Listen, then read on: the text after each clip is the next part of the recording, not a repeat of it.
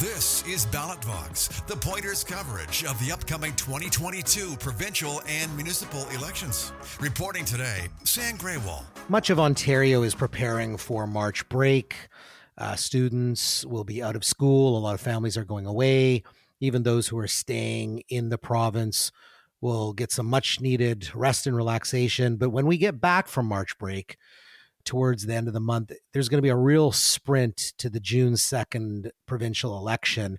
And one of the things that Ballot Box and the Pointer is going to be really paying attention to, spending quite a bit of time on during that sprint to the election, are issues around climate change and the environment and whether or not some of these key concerns could swing the election or make the difference between a majority government and a minority government. There's a lot of stuff that we want to touch on. We're going to talk about a few of those things and whether or not the PC government has been doing what it needs to do on some of the major files regarding climate change and the environment. Joel Wittnebel of The Pointer is with us. He's our senior journalist and managing editor, does a lot of reporting as well. Joel, can you talk a little bit about some of the things that you have focused on and tie them to the election?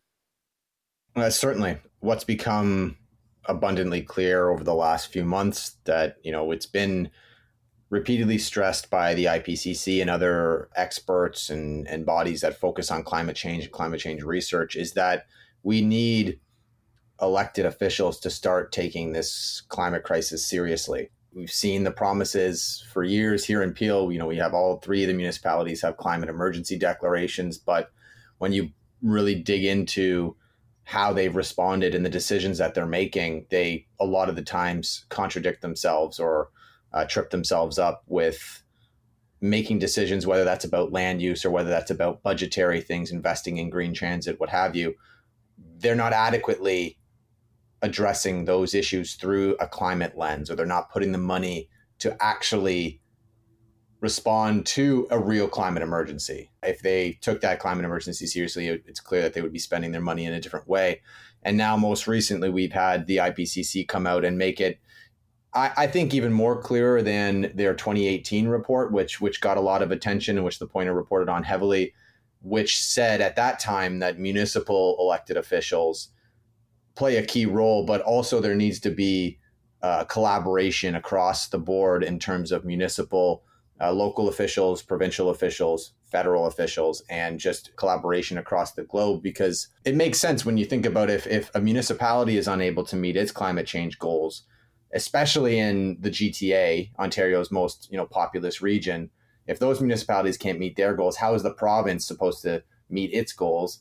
And Ontario being the most populated province in Canada, if it can't meet its climate change goals, well, then the country can't meet its climate change goals, and so on and so forth it's just become exceedingly clear that a lot of it comes down to a failure of leadership. A lot of the times you see it from a corporate environment, whether it's the big gas companies or plastic manufacturers or drink companies that use a lot of plastic. They try and put the responsibility on the consumer or on the individual to change their ways.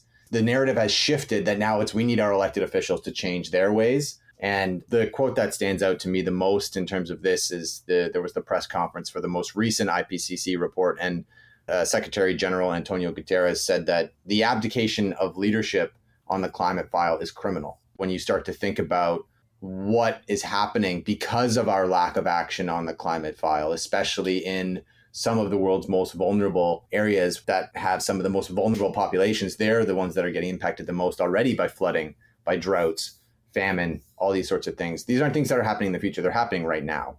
It's become clear that we need our elected officials to take this seriously. I want to point to a couple of different things. I, am not going to spend too much time on the, my first point because I mentioned it in quite a bit of detail uh, a few months ago. But when we look at some of the policy areas that the PC government has gotten behind, and we look at some of their policy position on, for example, the carbon tax and, and carbon reduction. Obviously, it's been well reported extensively that the PC government, the Doug Ford government, has been opposed to the federal cap and trade program and is challenging it through the courts. But what we haven't seen, and the and the Ontario Auditor, Auditor General Bonnie Lysyk has pointed this out, we haven't seen the replacement of a carbon tax in Ontario with any firm policies that have had actual investments behind them and cohesive action to ensure that the goals of these policies will be met. And I'll, I'll give one example that when the PCs came into power, out of one side of their mouth saying they didn't support a carbon tax, but out of the other side of their mouth claiming they were going to reduce carbon emissions dramatically. One of the key focuses, for example, was the increase in electric vehicle sales. And, and they claimed that by significantly increasing uh, electric vehicle sales over the course of about a decade, and, and I'm talking increasing them like, you know, about 10 times, the PCs claimed they would dramatically reduce carbon emissions. And as I've mentioned, and we've mentioned, and others have mentioned, you can't make those types of claims, but then in your policy, you have nothing in your in, in your budgets to support infrastructure for electric vehicles. You immediately cancel the electric vehicle rebate and subsidy program, which resulted in about close to 50% reduction in electric vehicle sales in Ontario. And then at the same time, say, we're going to enact policies that are going to increase EV sales to lower carbon emissions. But I'll move off the EV issue. So that's a clear hypocrisy, right? They claim they're going to dramatically, dramatically expand sales of EVs, but the PC government cuts the EV subsidy, like literally eliminates it down to zero. You used to be able to get as much as I, I think that the high end was around five thousand dollars. It depended on the vehicle, but you know you could get you know a substantial amount you know under the previous liberal government EV subsidy. And when the PCs came in and just completely eliminated that, I think voters need to ask themselves questions: Is it a government, as the IPC says, that's really serious about this or they're trying to dupe all of us. The lack of investment, as I said, in, in infrastructure. But what I really want to talk about, Joel, and, and maybe I'll get you to start off. When we look at land use, that's what I want to talk about today. These MZOs that are being is- issued by the province, municipal zoning orders to take over local planning, the approach to broader use of land for growth and development, residential, commercial growth, putting in highways, the Bradford bypass, the 413. Like I said, the use of the, um, the MZOs. Can you talk a little bit, Joel, about what this is doing to the overall approach in this province toward conservation and sustainability? You know, we're seeing sort of the opposite. Instead of conserving the natural world, there seems to be a natural a land use policy under this PC government that's doing the opposite. I think we've done enough reporting to really highlight that the the PC government is no friend to the environment.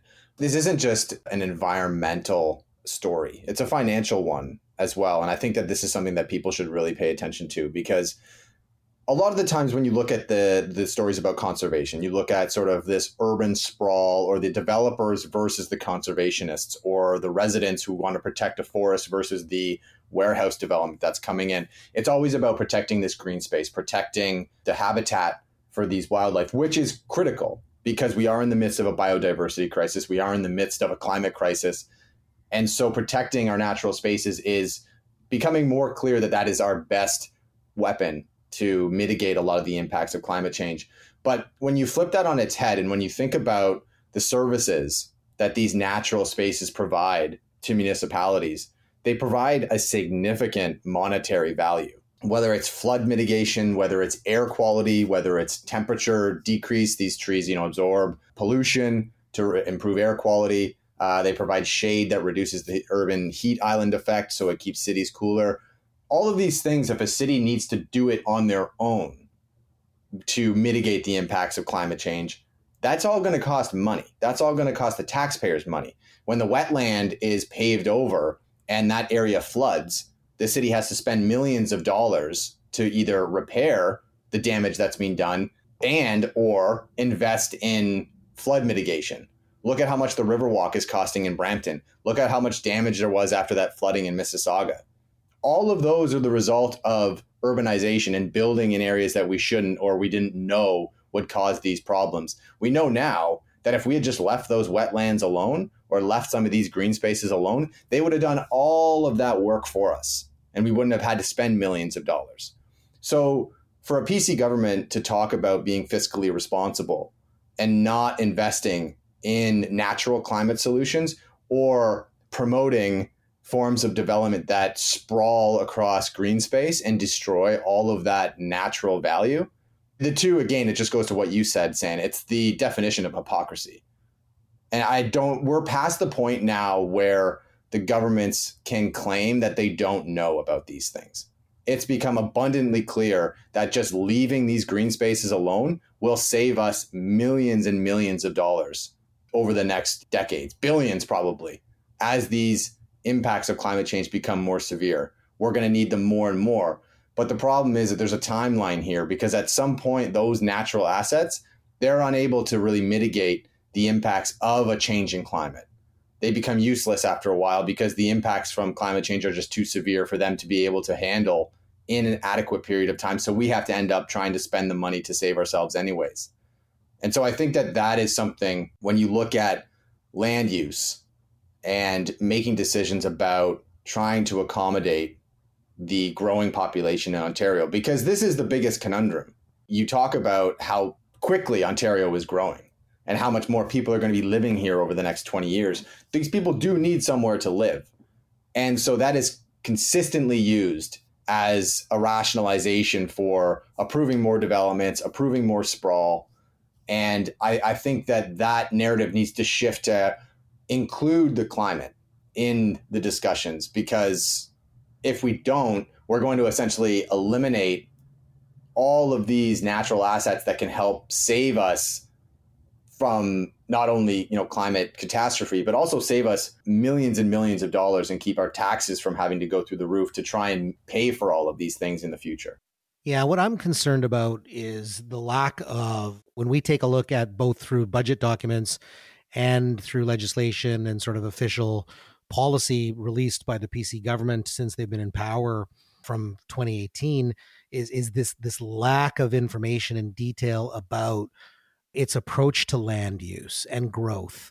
I just want to put a few things into perspective. So the Greater Golden Horseshoe, it accounts for a little more than a quarter of Canada's population. So the Greater Golden Horseshoe the population's approaching like this year about 10 and a half million people and the canadian population is approaching about 39 million.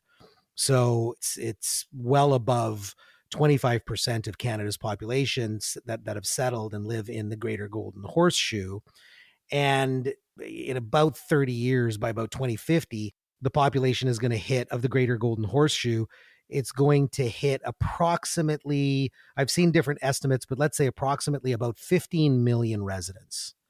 So to accommodate, you know, a city that would be about more than two and a half times the size of Toronto that's going to be settling into the area. How are we going about it? Like, what has this province done, the provincial government? And I'll read to you from a recent report by the Auditor General it didn't surprise me, but just when you see it written in a report, it it reminds you of how alarming you know the reality is. Uh, Bonnie Lysyk in, in a recent report on land use, Bonnie Lysyk being the Ontario Auditor General, she essentially said that the province it does not have any data, and it doesn't have any information to really show if growth planning under legislation, right? Places to Grow Act came into effect in 2006. It's the legislation that's supposed to control growth to prevent sort of the sprawling, low density built form that's dominated the greater Golden Horseshoe for the last 40 years. That piece of legislation was brought in to stop that from happening.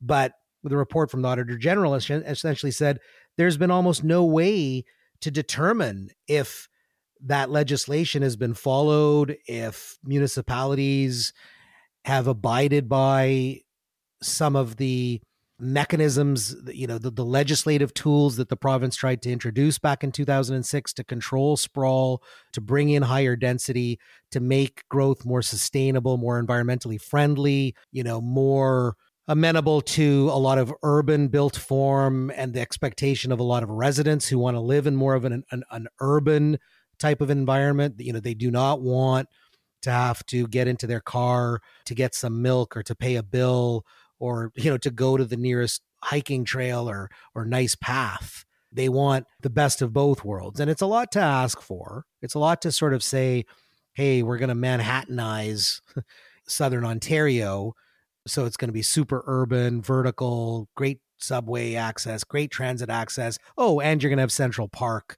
smack in the middle of some you know residential neighborhoods so people can get their green space and their exercise and whatnot. I, I get it. It's very difficult. But the auditor has said and what we know is particularly under the PC government, even any you know small victories that were being achieved success stories like halton parts of it anyway you know north oakville which brought in a really brilliant master plan for the northern part of its municipality which was very much a mix of you know more density you know more urban design with some suburban features you know milton it's done a fantastic job bringing in more density, accommodating growth in a in a responsible way, but not getting any support from the provincial government. The Liberals prior to the PCs didn't support density, didn't build new GO train stations, new GO train parking lots, new schools, no ho- new hospitals, new commuter access for the main higher order transit lines like GO.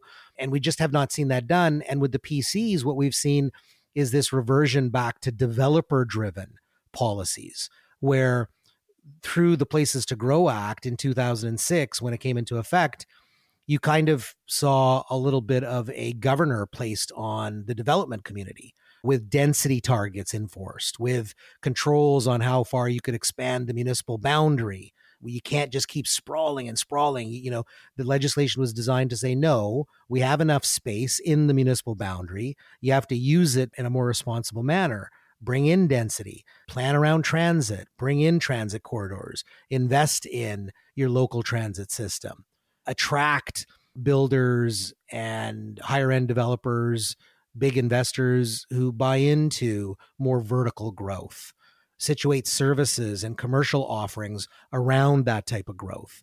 But what we've seen since the Ford government has come in is the use of these MZOs and other instruments that have like I said, that have made things revert back to the days when developers ran the show, speculating on land, trying to expand the urban boundary, encroaching on the green belt. The province can simply issue an MZO to spring it, so you don't have to abide by the province's own legislation. You can circumvent it. You don't have to follow, you know, local planning principles. You can circumvent it.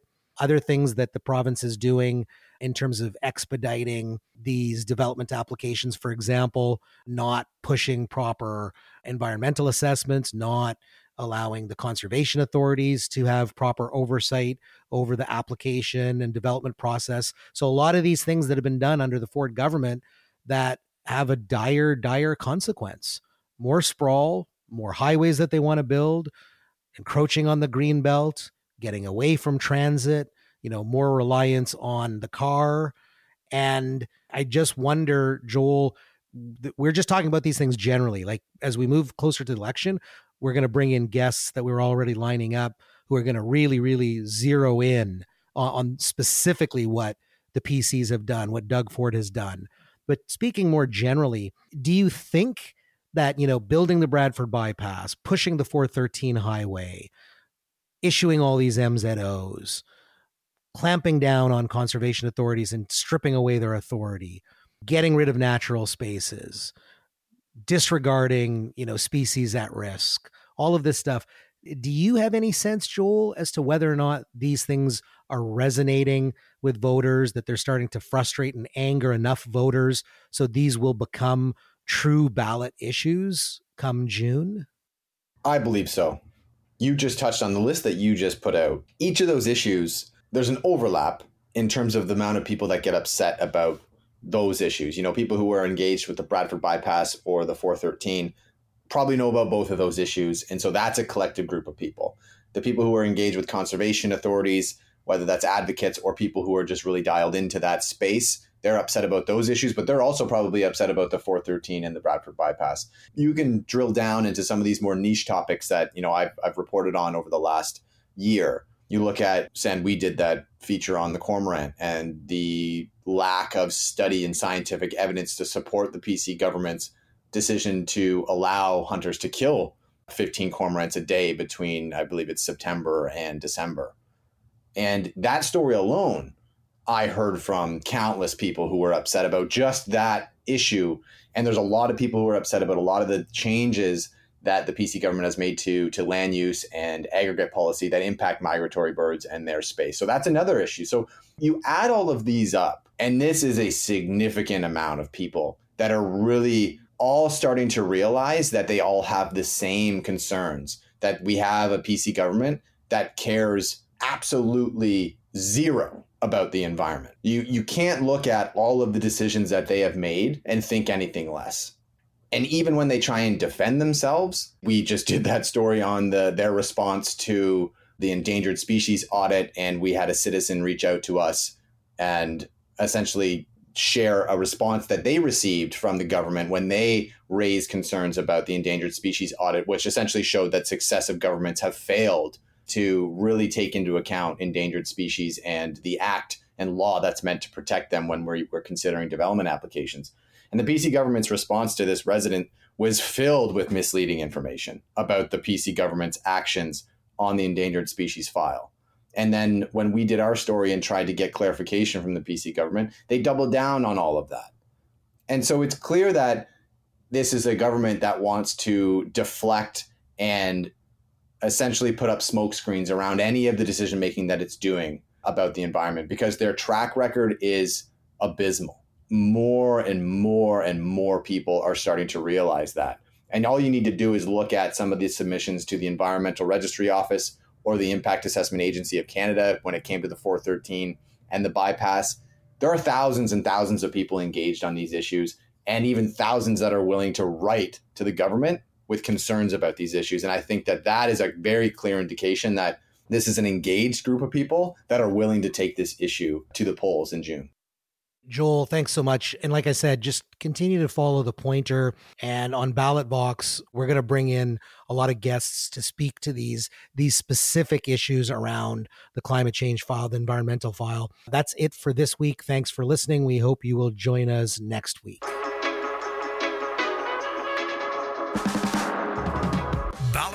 Was hosted by Sam Grewal, produced by yours truly.